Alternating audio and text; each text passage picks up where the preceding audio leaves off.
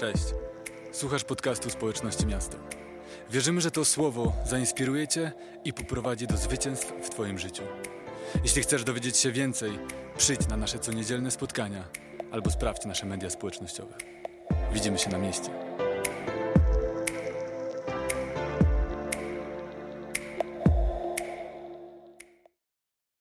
Niepopularna seria. Seria, której podtytuł brzmi Zderzenie pychy z pokorą. Zderzenie pychy z pokorą. I chyba to wyjaśnia wszystko, dlaczego ta seria jest niepopularna. Dlaczego ta seria, seria jest niepopularna? Dlatego, że dzisiaj żyjemy w czasach, w których tak naprawdę promowane jest to i zachęcani jesteśmy do tego, żeby rozpychać się łokciami, żeby budować marki osobiste, żeby e, rozwijać swoje profile na różnych mediach społecznościowych, żeby rozwijać się coachingowo. Wszystko skupione jest na tobie, na twoim rozwoju, na tym, żeby iść do przodu. E, I wiecie, nie chodzi o to, żeby demonizować te wszystkie rzeczy, marki osobiste, coaching i, e, i po prostu rozwijanie swojej, swojej, swojej osoby. Natomiast myślę, że to wszystko sprawia, że gdzieś tam wszystko koncentruje się na nas i na tym, co jest wokół nas. Ten indywidualizm współczesny, egoizm, konsumpcjonizm, to wszystko promuje i to wszystko podszyte jest gdzieś pychą i bardzo łatwo wpaść w to miejsce. Dlatego myślę, że wiele rzeczy, które będzie dziś mówione w tej serii, będzie niepopularnych, bo będzie wbrew temu, co uznawane jest za standard. Wbrew temu, co wydaje się, że pomaga rozwijać nam się w naszym życiu. Dlatego niepopularna seria, a dzisiejsze kazanie, które wprowadzi nas w ogóle w temat pokory, pychy i definiowania tego problemu, żebyśmy zauważyli, jak skomplikowany i problematyczny jest ten problem, brzmi zdejmij koronę. Zdejmij koronę. Zdejmij koronę to jest tytuł dzisiejszego kazania. I chciałbym zacząć w tym, w tym kazaniu od postaci, która jest przytoczona między innymi w pierwszym rozdziale Ewangelii Jana. Mowa jest o Janie Chrzcicielu. To jest człowiek, który został posłany jako ten, który miał przygotować drogę na przyjście Mesjasza. I zanim Jezus Chrystus zaczął swoją służbę, Jan Chrzciciel rozwinął swoją służbę, zaczął mówić, przygotowujcie drogi, przygotowujcie drogę na przyjście tego, który po prostu idzie za mną. I jego służba bardzo się rozwijała. Wielu ludzi przychodziło, pokutowało, on chrzcił ich, chrzcił ich i jego służba e, sprawiała, że on miał coraz więcej uczniów, e, coraz szerszy zasięg, coraz szerszy wpływ, aż nawet na dworze króla Heroda. Więc naprawdę można powiedzieć, że założył swoją służbę i było przyspieszenie, był wzrost. Ale kiedy Jezus Chrystus zaczął swoją służbę, nagle okazuje się, że Jezus Chrystus jest tym, który ma jeszcze większą moc i właściwie to wszystko na nim się koncentruje. To on jest tym, który, który miał przyjść i na którego drogę on przygotowywał, ale nie wszyscy ludzie z tej jego ekipy, z tej jego służby rozumieli to. Dlatego w pewnym momencie dochodzi do kłótni, do takiego konfliktu e, tych uczniów Jana i tych, którzy, e, i, i tych, którzy odchodzili do, do Jezusa Chrystusa i ci uczniowie Jana zaczynają się frustrować. Mówią, jak to jest? Jak to jest, że teraz jakiś jest nowy prorok i wszyscy ludzie od, od nas odchodzą i zaczynają iść za nim? Tak być nie może. I przychodzą do Jana i mówią, co robimy z tym problemem? Nasz Kościół pustoszeje. Mamy coraz mniej ludzi na nabożeństwie, a w tamtym kościele jest coraz więcej ludzi na nabożeństwie. Tak jakby to przełożyć na współczesny język. Co robimy? I Jan Chrzciciel w trzecim rozdziale Ewangelii Jana mówi: Słuchajcie, słuchajcie, przecież mówiłem wam, że to nie ja jestem Mesjaszem. Przecież mówiłem wam, że ja tylko przygotowuję drogę temu, który ma przyjść za mną. I użył takiego porównania: Panem młodym jest ten, który ma obok siebie oblubienicę. A ja jestem tylko przyjacielem Pana Młodego i cieszę się każdym słowem, które On wypowiada. I doświadczam całej radości, kiedy widzę, że, je, że służba Chrystusa wzrasta. I on mówi bardzo ważne zdanie w kontekście dzisiejszego przesłania Jana 3,30. Jego musi być coraz więcej, a mnie coraz mniej. Jego musi być coraz więcej, a mnie coraz mniej. I zobaczcie, Jan Chrzciciel miał wszystko, wszystkie okoliczności przemawiały za tym, żeby mógł powiedzieć, no rzeczywiście coś trzeba zrobić, żeby mógł troszkę, troszkę powiedzieć, no tak, no może, może powinniśmy troszkę powiedzieć ludziom, żeby spokojnie poczekali, aż służba Chrystusa się rozwinie, aż zostanie potwierdzona jakimiś znakami większymi, aż może Bóg coś przemówi, albo, albo ja zrozumiem, albo połączymy swoje służby. Nie przechodźcie tak od razu. Mógł, mógł jakoś zracjonalizować to, żeby jednak zatrzymać ludzi, żeby jednak działać troszkę w taki sposób, żeby promować tę swoją służbę, która jest, była przecież ważna, była dobra, przynosiła dobre owoce. Robił to wszystko dla Boga i dla ludzi. Ale on pokazuje nam niezwykłą postawę, która jest tak trudna, ponieważ mówi, jego musi być coraz więcej, a mnie coraz mniej. On jest Panem, a ja jestem tylko po to, żeby przygotować drogę. I zobaczcie, ta postawa jest tak trudna w dzisiejszych czasach. Bo kiedy moi liderzy przyszliby do mnie i powiedzieli, słuchaj, w tamtym kościele, tamten kościół rośnie, a nasz nie rośnie, więc no, coś trzeba zrobić. Gdyby ktoś powiedział, gdybym założył firmę razem z moim przyjacielem i moi przyjaciele rozwijałaby się firma, a moja firma, chociaż robiłbym to samo, nie rozwijała, no to bym myślał, co by tutaj trzeba zrobić, jak coś się dzieje. Gdyby się okazało, że ktoś ma podobne marzenia jak ja i jemu się one udało zrealizować, a mi nie, to bym był sfrustrowany, dlaczego jemu się udało, a mi nie. I tak dalej, i tak dalej, i tak dalej.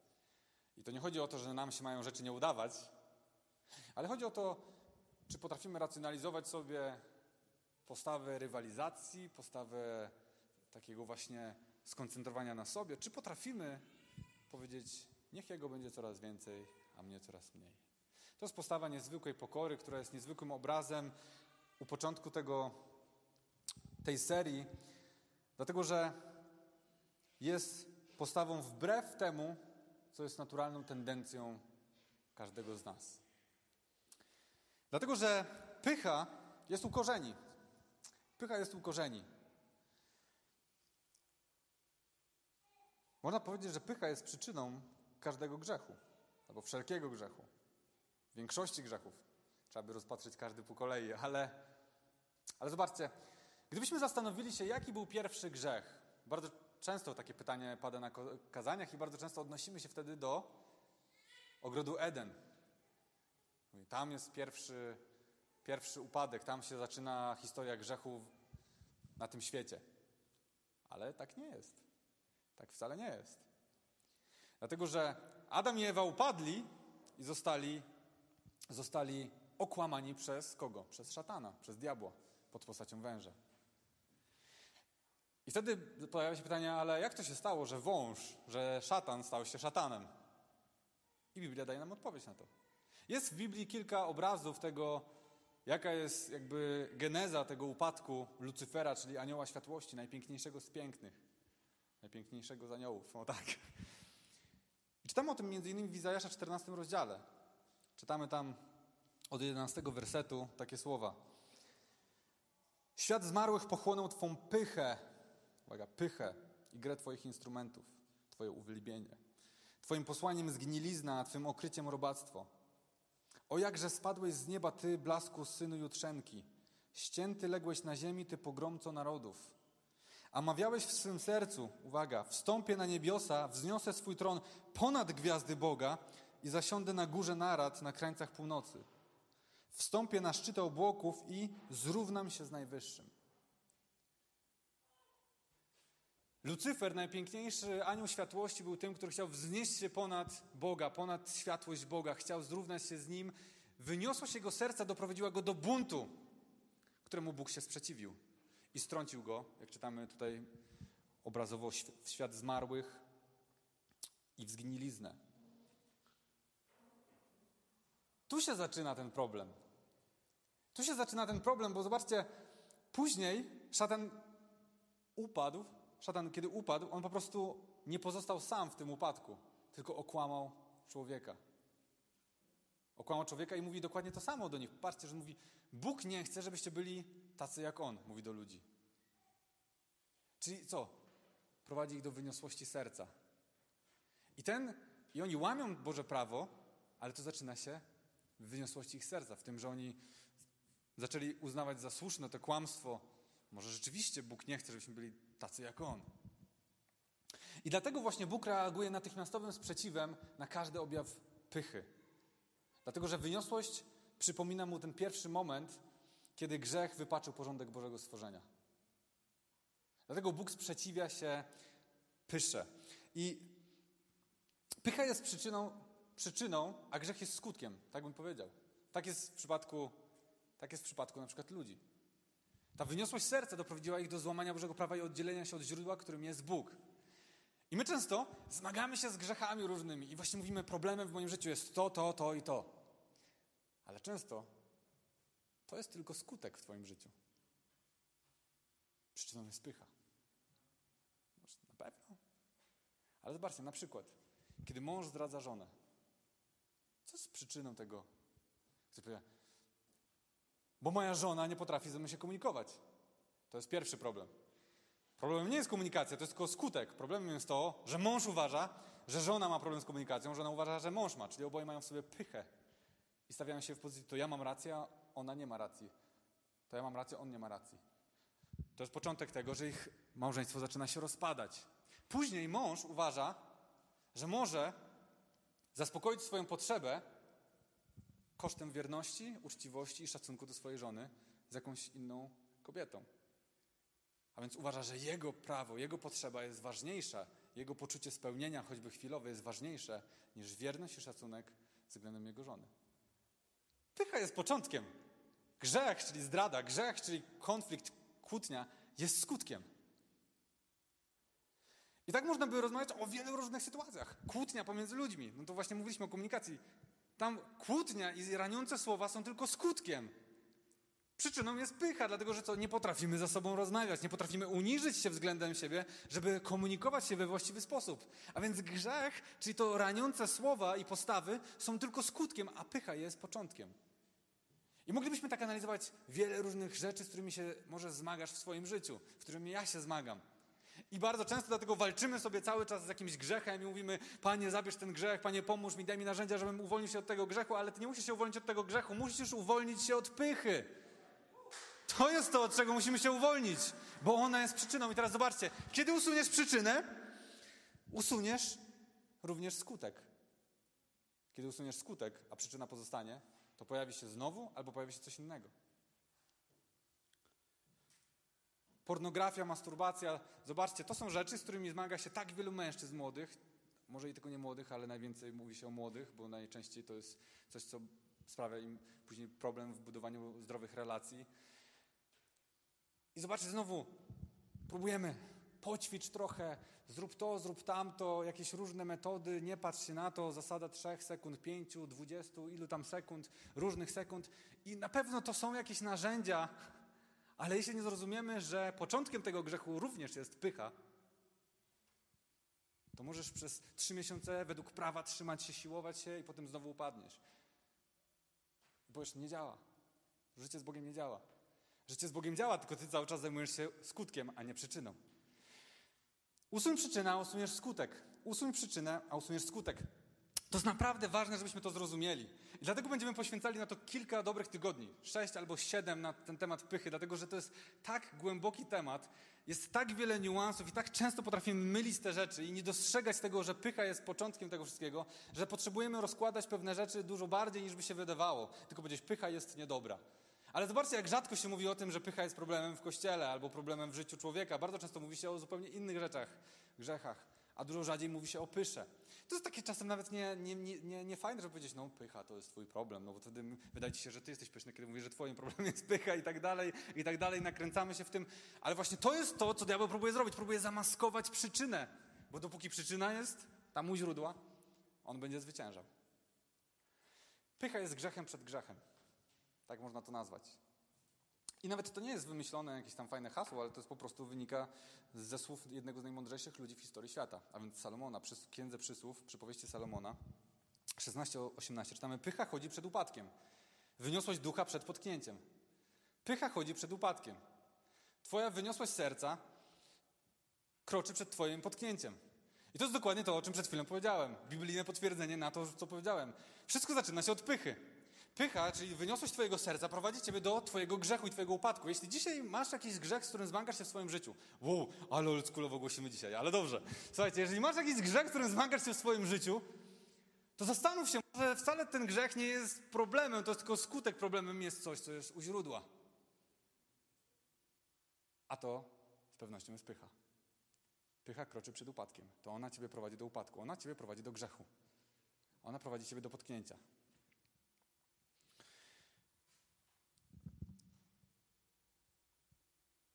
Pycha jest grzechem i jest zawsze, jest zawsze ukorzeni, przepraszam. Jest zawsze ukorzeni. I skoro mówimy o tym, że można powiedzieć, że pycha jest największym z grzechów, w takim sensie, że jest tym początkiem, jest tą przyczyną, nie chodzi o wartościowanie grzechu, ale po prostu chodzi o to, że ona ma wielkie oddziaływanie na nasze życie, to analogicznie można powiedzieć, że pokora jest jedną z największych cnót. Pokora jest antidotum na to, co tak bardzo niszczy i rani Twoje życie. I zobaczcie, w Jakuba 4 rozdziale, 6 wersecie czytamy dokładnie to zestawienie. Zderzenie pychy z pokorą. A jeszcze większą łaskę okazuje w słowach Bóg się pysznym przeciwstawia, lecz pokornych darzy łaską. Przeciwstawia się pysznym, ale darzy, pokorą, darzy łaską pokornych. W wielu miejscach w Biblii widzimy to, jak Bóg kocha pokorne serce, jak Bóg kocha pokorę, jak Bóg ceni tę postawę, jak Bóg szuka pokornych serc, bardzo nienawidzi pychy. I to nie chodzi o to, że On Ciebie nie kocha. Mówisz, ja właśnie nie mogę doświadczyć przełomu w swoim życiu, to jest straszne, gdzie jest Bóg w tym wszystkim. Czasem jest tak, że Bóg ze względu na swoją miłość i swoją dobroć nie chce, żebyś poszedł dalej, dlatego że cały czas widzi, że masz zasłonę na oczach i nie widzisz, że przyczyną Twojego problemu jest pycha, a nie jakiś tam temat. Dlatego On przeciwstawia się i stawia granice, dlatego chce, żebyś przejrzał na oczy. To jest często powód, dla którego widzisz zatrzymanie w swoim życiu. Nie widzisz tego przyspieszenia związanego z Bożą miłością, z Bożym prowadzeniem, z Bożym błogosławieństwem. Pycha jest zawsze u korzeni, ale pokora jest tym, co uwalnia Boże błogosławieństwo nad naszym życiem. I dalej Jakub pisze w 7 do 10 wersetu Podporządkujcie się zatem Bogu, przeciwstawcie diabłu, a od was ucieknie. Uniszcie się przed Bogiem, innymi słowy. Uniszcie się przed Bogiem, okażcie pokorę względem Boga, a diabeł od was ucieknie. Zbliżcie się do Boga, a zbliży się do was. Dzisiaj o tym, o tym mówiliśmy na, podczas uwielbienia. Obmyjcie ręce grzesznicy i oczyście serca, wychwiejni. Tutaj grubo leci Jakub. Okażcie żal, zasmućcie się i zapłaczcie. Niech wasz śmiech zamieni się w smutek, a radość w przygnębienie. I wiecie, to nie chodzi o jakieś takie po prostu poniżanie się i po prostu, że najlepsze jest smucenie się, tylko chodzi tutaj po prostu o pokutę, o pokorę, o uniżenie się przed Bogiem. Złamać się, żeby złamać sobie tę wyniosłość serca, uniżyć się przed Bogiem. O tym właśnie mówi. Uniżcie się przed Panem, a On was wywyższy. O to w tym chodzi. Może to jest w takim bardziej oldschoolowym języku, bardziej może metaforycznie nie chodzi o to, że zamiast śmiać się masz płakać cały czas, ale chodzi o to, że uniżenie, że złamanie, że kiedy uniżysz się przed Bogiem, On ciebie wywyższy. Ale kiedy będziesz stawał w miejscu, w którym, w którym będziesz próbował swoimi siłami, swoją postawą, swoim, swoją właśnie wyniosłością serca cokolwiek osiągnąć dokądkolwiek pójść, Bóg się przeciwstawi tobie. I zobaczcie, skoro Bóg błogosławi tych, którzy są pokorni, a przeciwstawia się tym, którzy są pyszni, to czym będzie diabeł ciebie atakował? Będzie ciebie atakował pychą, bo Bóg wtedy się przeciwstawi tobie. Więc on będzie chciał zasiewać i po prostu zaszczepiać w swoim życiu pychę, bo to jest najskuteczniejsza rzecz, żeby po prostu Bóg nie mógł dalej ciebie błogosławić, żeby musiał ciebie zatrzymać. Ale kiedy okażesz pokorę, diabeł musi uciec. Diabeł musi uciec, ponieważ on nie ma dostępu do Twojego życia. Bóg Ciebie błogosławi, Bóg Ciebie zabiera w miejsca, o których marzysz i na które czekasz.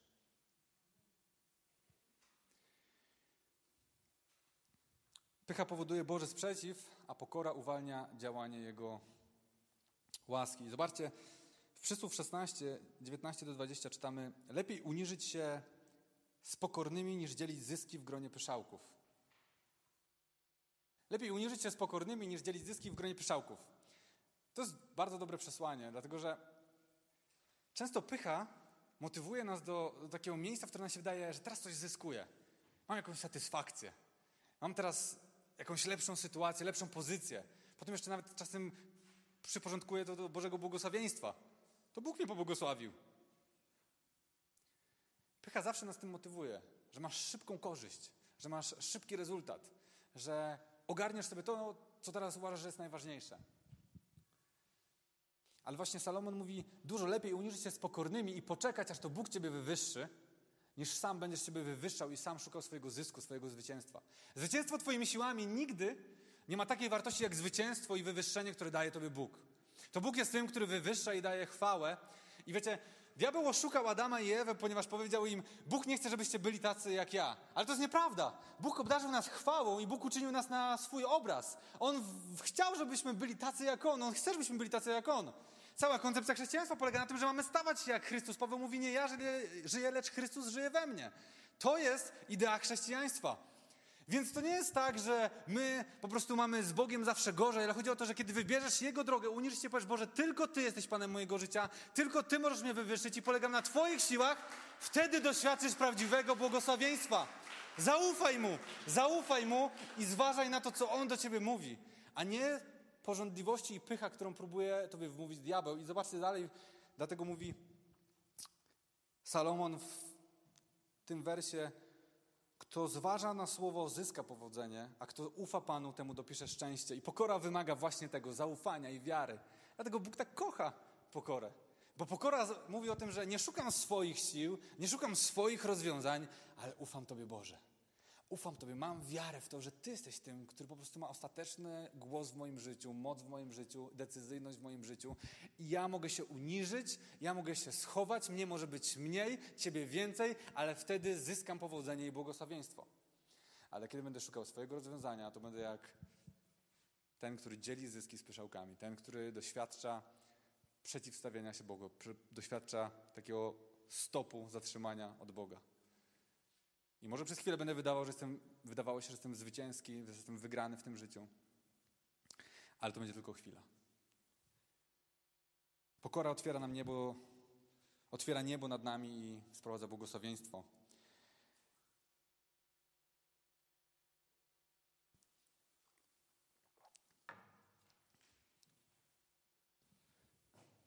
Ten temat jest mega trudny. Ten temat jest naprawdę trudny do rozkminienia w naszym osobistym życiu, w relacjach. Naprawdę musimy poświęcić dużo czasu, dla...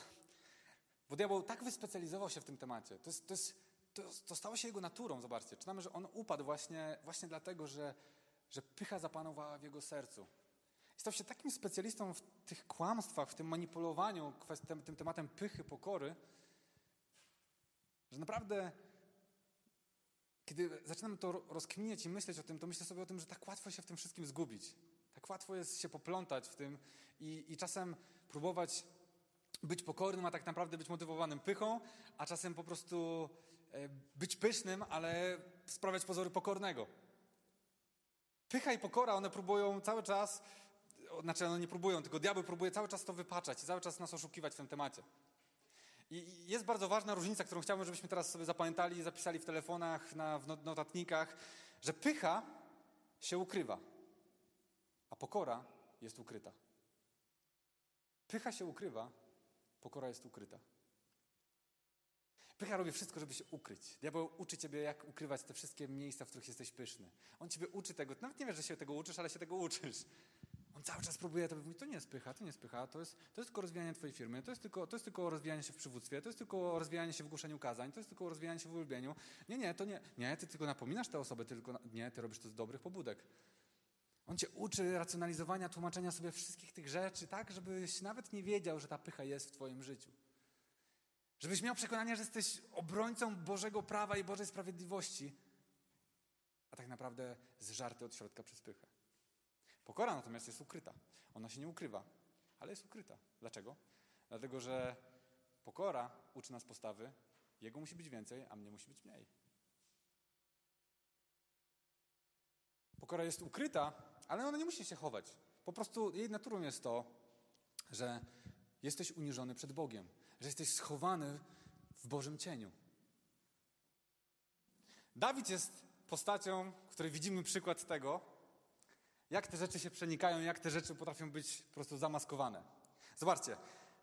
Najpierw chcę wam powiedzieć o historii Dawida, w której pokora wygląda jak pycha. Pokora wygląda jak pycha. Dawid, który staje naprzeciwko Goliata. Zobaczcie tę historię. Naród Izraela, y, wojsko Izraela stoi naprzeciwko Filistynów i Filistyńczycy wysyłają Goliata i mówią: Słuchajcie, robimy pojedynek. Kto wygra pojedynek, wygrywa tę bitwę.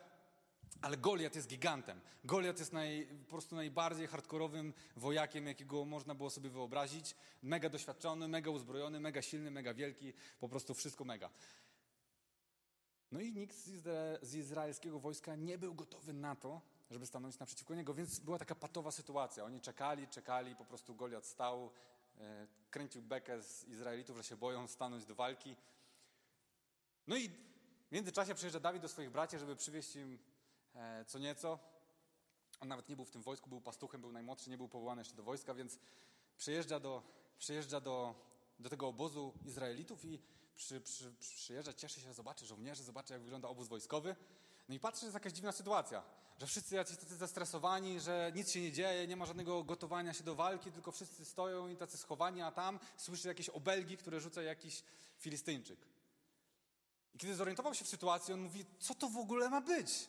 Co to w ogóle ma być? My jesteśmy armią Boga Izraela. My jesteśmy wybranym narodem. My nie zwyciężamy swoimi siłami, ale zwyciężamy dlatego, że Bóg jest z nami. Więc nie ma znaczenia, czy to jest wielki, mega hardkorowy wojownik, czy to ktokolwiek tam stoi. Znaczenie ma to, że Bóg jest po naszej stronie. I on mówi, skoro nikt z was nie stanie do walki, to ja idę. I co mówią jego bracia? Jego bracia mówią, kim, za kogo ty się uważasz, że nas pouczasz i że sam staniesz do walki naprzeciwko tego wojownika, z którym my wszyscy baliśmy się stanąć do walki. Za kogo ty się uważasz? A więc oni widzą pychę.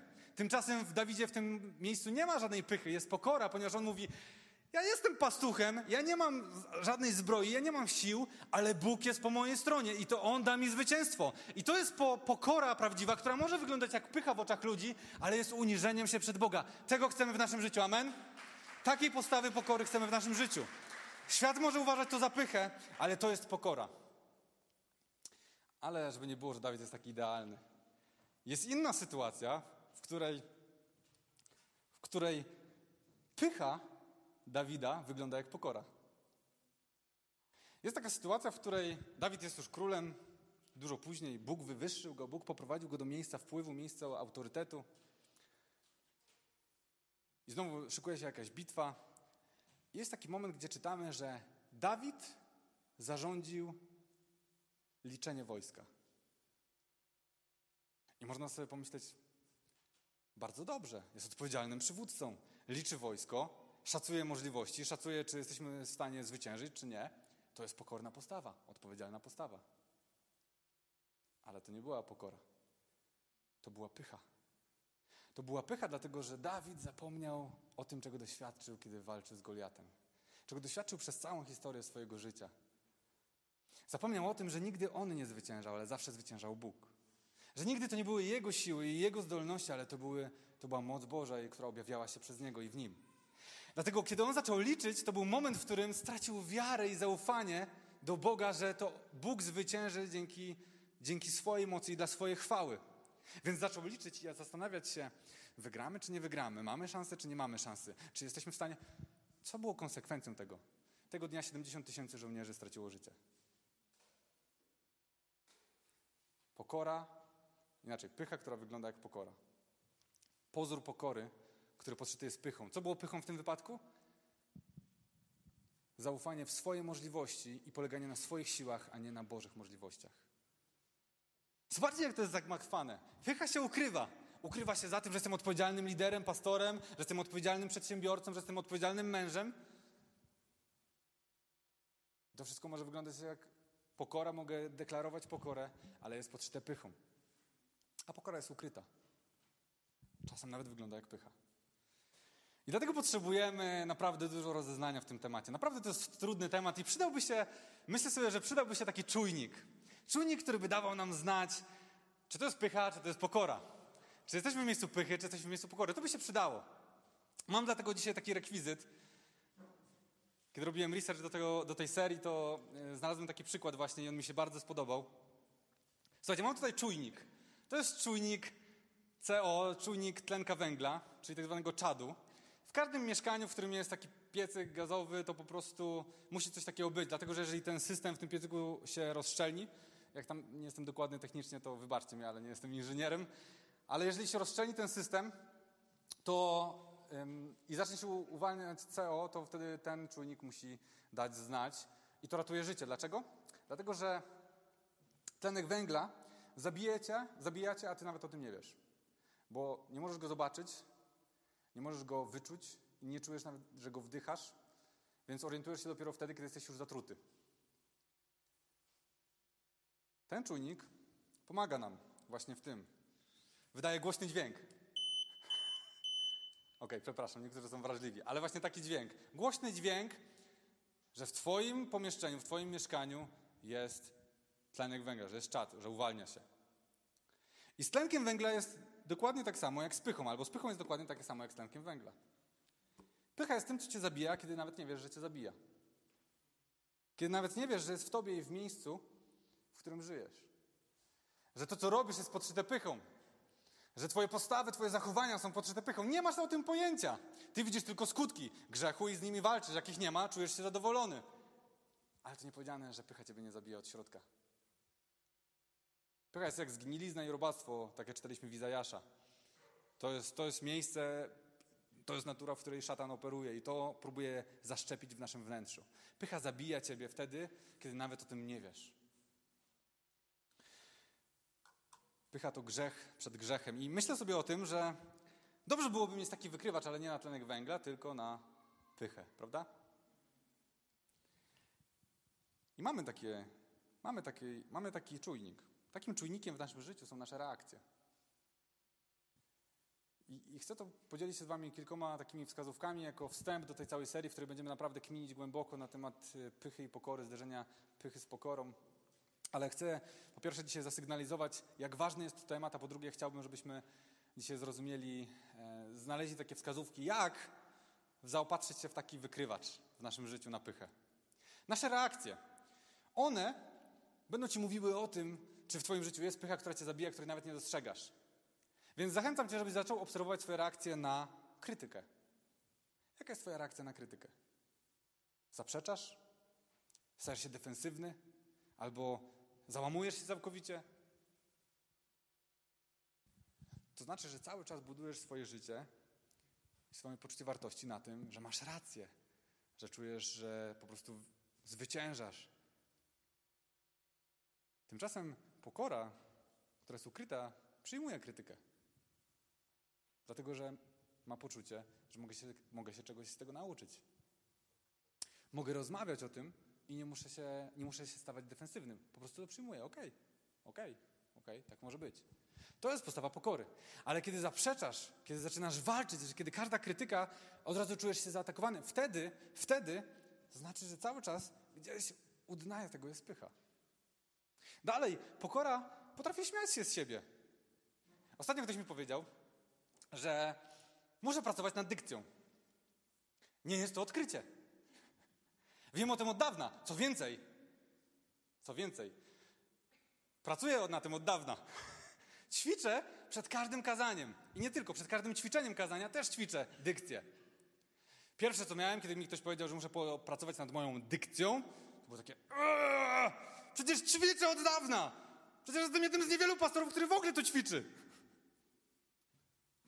Ale później pomyślałem, no i w sumie beka z tego, że ćwiczysz, a, a dalej ktoś ci mówi, że musisz pracować nad dykcją, e, że to jest takie śmieszne, zabawne, bo ktoś nie widzi tego, co jest e, na backstage'u, ile pracy w to wkładam, żeby po prostu otworzyć tę moją, ten mój szczękościsk. Więc, ale to jest zabawne. Potem sobie powiedziałem, jaka z tego, jakie to jest zabawne. Ktoś tak przychodzi, to wydaje taką radę i w sumie to jest śmieszne.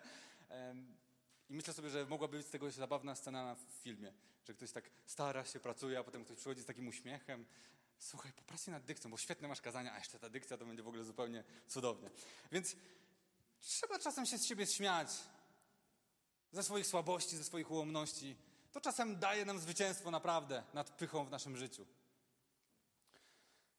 I naprawdę możecie mi dawać uwagi, że muszę pracować nad dykcją. E, to na pewno będzie mi pomagało się rozwijać. Ale reakcja na krytykę. Obserwuj ją. Po drugie, obserwuj swoją reakcję na odrzucenie. Na odrzucenie. Czy wtedy też odrzucasz?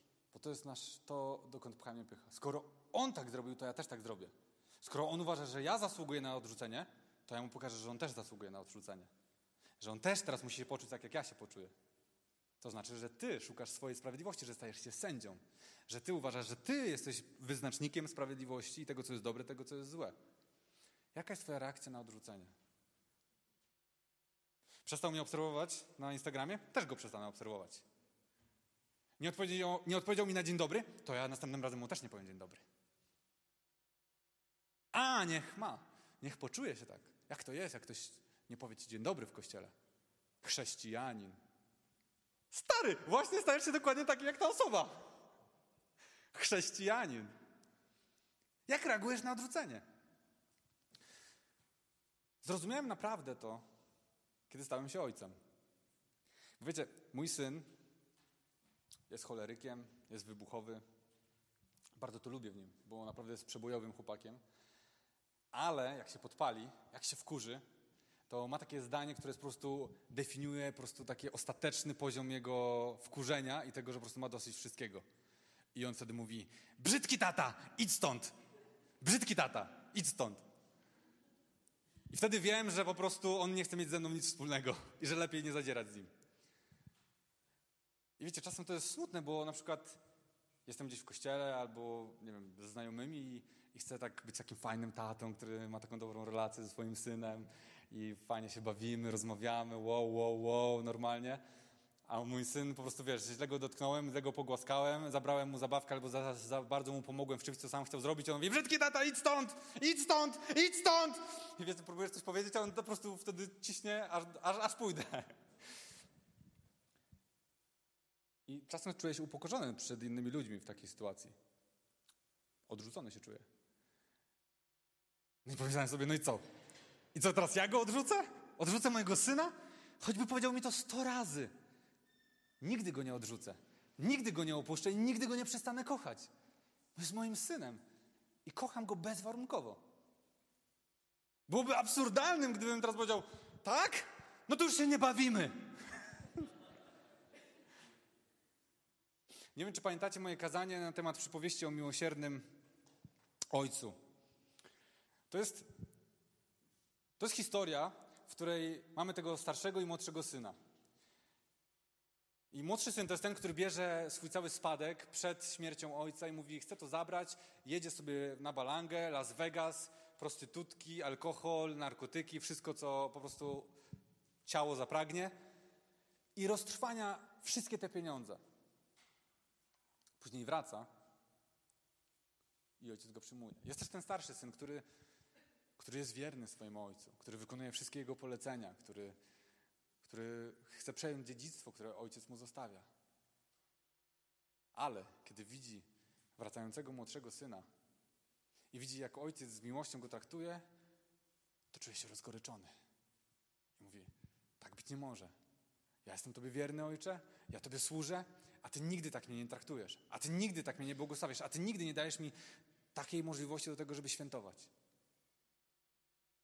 I bardzo często w tej historii zastanawiamy się, którą postawę przyjmujemy w swoim życiu, młodszego czy starszego syna.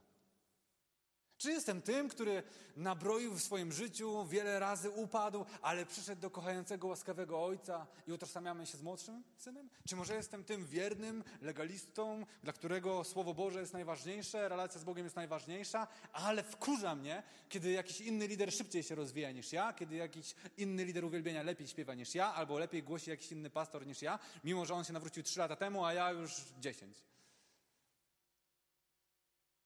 I zastanawiamy się, którym synem jesteśmy.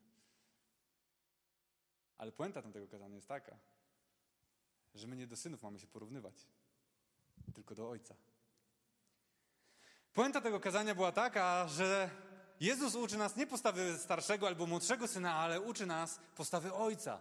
To jest postawa, którą mamy przyjąć, a postawa Ojca jest postawą nie tylko łaski i miłosierdzia, ale również pokory.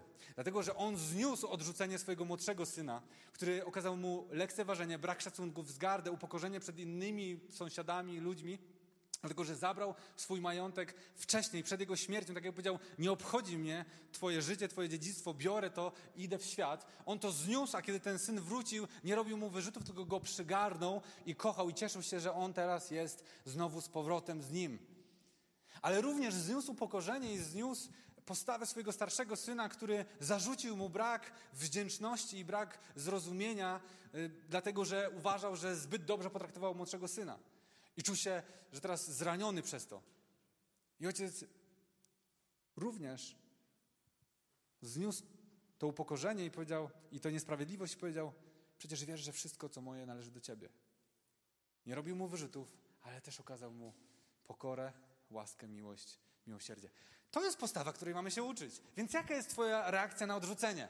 Czy też odrzucasz, czy dajesz sobie prawo do tego, żeby również odrzucać, żeby również skrytykować, żeby również przyjąć postawę, którą sam doświadczyłeś, czy masz postawę miłosiernego ojca, który kocha, nawet wtedy, kiedy nie jest kochany, który okazuje miłość, nawet wtedy, kiedy nie doświadcza tej miłości. Jaka jest Twoja reakcja na odrzucenie? Jaka jest Twoja reakcja na radę? Zobaczcie. Bardzo często, to doświadczam jako duszpasterz, jako mentor, ludzie nie przychodzą po radę. To brzmi, jakby przychodzili po radę. Ta sytuacja jest szopką, w której ja jestem niby tym, który udziela rady, a ktoś potrzebuje rady. Ale tam nie chodzi wcale o radę. Tam chodzi jedynie o potwierdzenie czyjegoś planu. Naprawdę. To jest właśnie ta pycha, która jest ukryta pod pozorem pokory. Ale to nie chodzi tylko o mnie tam i o duszpasterstwo. Dzieci, które przychodzą do rodziców. Poradę, bo rodzice są autorytetem, bo rodzice są ważni, bo liczy się z ich zdaniem. Nie przychodzisz tam wcale po to, żeby doświadczyć jakiejś rady, ale żeby oni potwierdzili twój plan na życie. Jak potwierdzą, to są wspaniali, kochający i rozumiejący mnie rodzice. Ale jak powiedzą ci jakiekolwiek słowo, że może to nie jest najlepszy plan, no takich rodziców to nikomu nie życzę. Pokora tylko z pozoru. To jest pycha, która wygląda jak pokora. I zobaczcie, jak reagujesz na radę. Bo jeśli reagujesz właśnie tak na radę, że jeśli to jest po twojej myśli, no to super. Takiego duszpasterza, takiego pastora, takiego rodzica, takiego przyjaciela, takiego męża, żony szukałem. Ale jeśli idziesz po radę, po radę i słyszysz tę radę i ona nie jest zgodna z twoimi planami i wtedy zaczynasz kwestionować, to nie jest dobry pastor. Nie wiem, czy on ma na tyle rozbudowane duchowe życie, żeby mógł mi udzielić takich rad. To są, to są nienawróceni rodzice. Umówmy się. To są nienawróceni. Oni nic nie wiedzą. To, to nie jest mój przyjaciel. On tylko, on tylko chce, żebym ja towarzyszył mu w jego sprawach, a jak chodzi o moje sprawy, no to właśnie widzicie jak. No widzisz, no to nie jest przyjaciel. Tak się nie zachowuje przyjaciel. Uuu, to jest naj, naj, najczęstszy zarzut. To nie, myślałem, że to jest mój przyjaciel, ale to nie jest mój przyjaciel. Dlaczego? Bo ci powiedział coś, czego nie chciałeś usłyszeć? To właśnie nie jest twój przyjaciel. To właśnie jest najlepsza oznaka tego, że jest twoim przyjacielem, bo ci powiedział coś, czego nie chciałeś usłyszeć i nikt inny by ci nie powiedział. Jaka jest twoja reakcja na radę? Jeżeli chcesz iść z kimś pogadać i powymieniać się, podyskutować, to nie mów, że idziesz po radę. Ale jak idziesz po radę, to przyjmij tę radę. Albo nie idź następnym razem do tej osoby po prostu, skoro, albo w ogóle nie idź do niej, skoro nie uznajesz jej za autorytet, który może przemawiać do twojego życia. A więc jak reagujesz na radę? To jest doskonały detektor pychy. I ostatnia rzecz, jak reagujesz na pochwały? Jak bardzo lubisz albo potrzebujesz pochwały?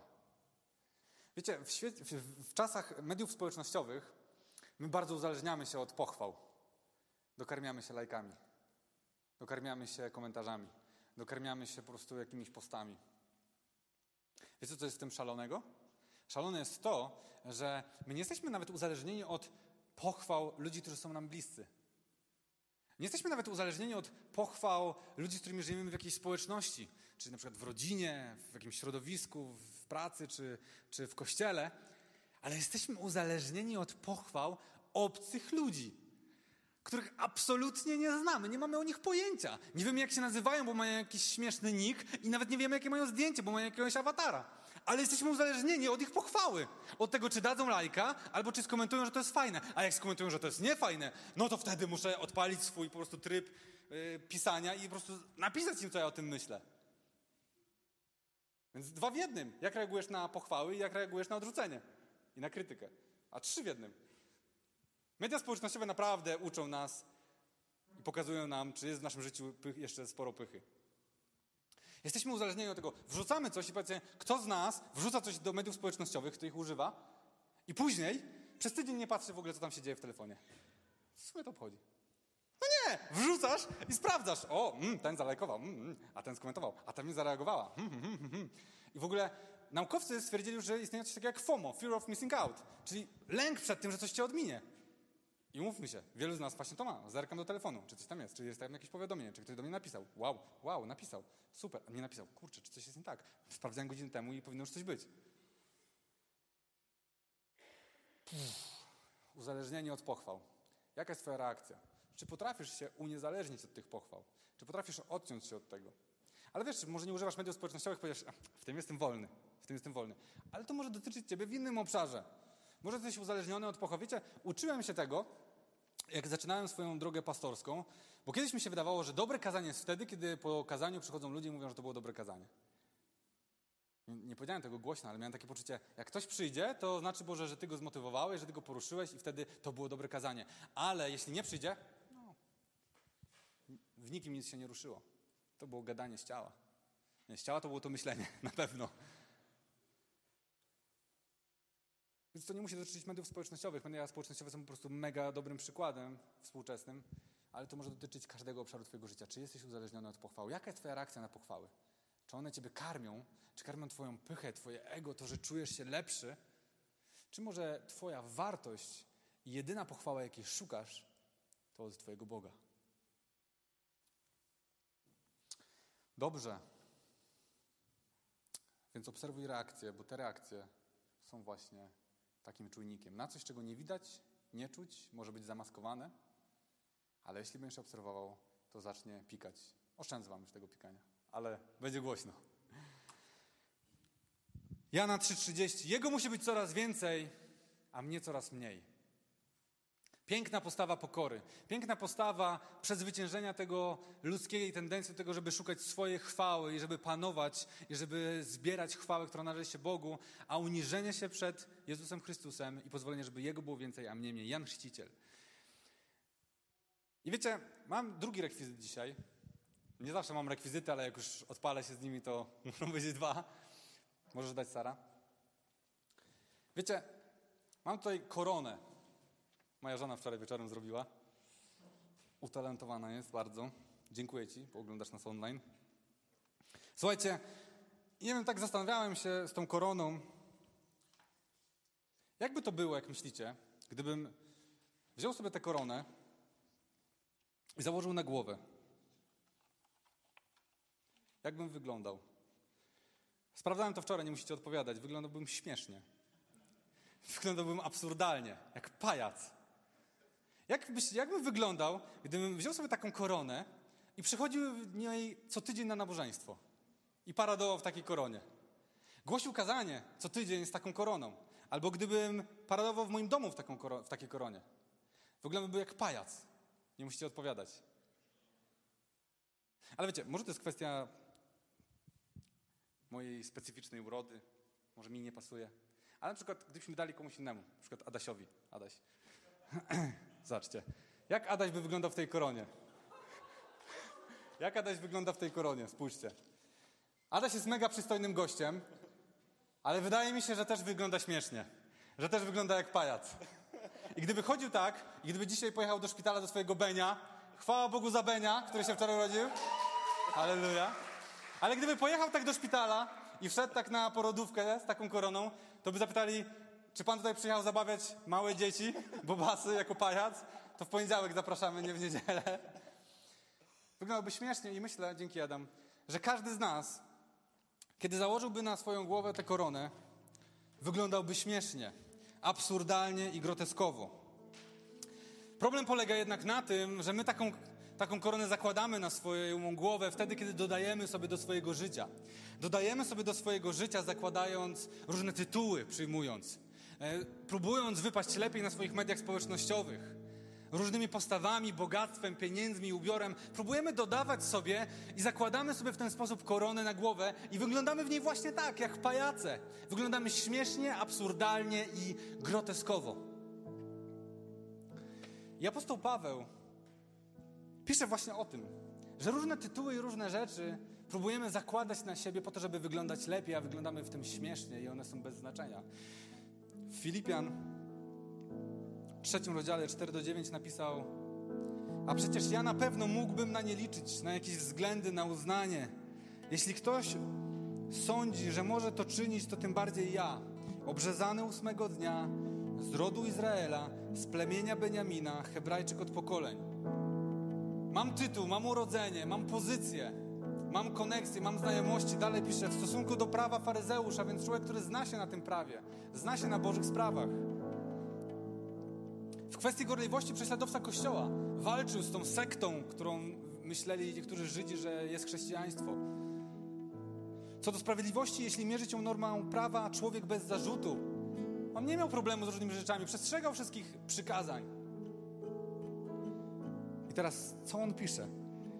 A jednak cokolwiek mogło mi jeść jakąś korzyść, ze względu na Chrystusa uznałem za stratę. Wszystko, co wydawało się, że jest zyskiem, co ma wartość, uznałem, że to jest strata. Więcej, w świetle doniosłości poznania Jezusa Chrystusa, mojego Pana, nic się dla mnie nie liczy. Kiedy poznałem Chrystusa, wszystko straciło znaczenie, nic nie ma już dla mnie wartości. I teraz piękne zdanie: Dla Niego straciłem wszystko i wszystko uznaję za gnój, żeby tylko zyskać Chrystusa i odnaleźć się w Nim. Żeby zyskać Chrystusa i odnaleźć się w Nim. Nie dzięki mojej sprawiedliwości, mierzonej normą prawa, lecz tej, która pochodzi z zawierzenia Chrystusowi i ma swoje źródło w Bogu, dzięki sprawiedliwości opartej na wierze.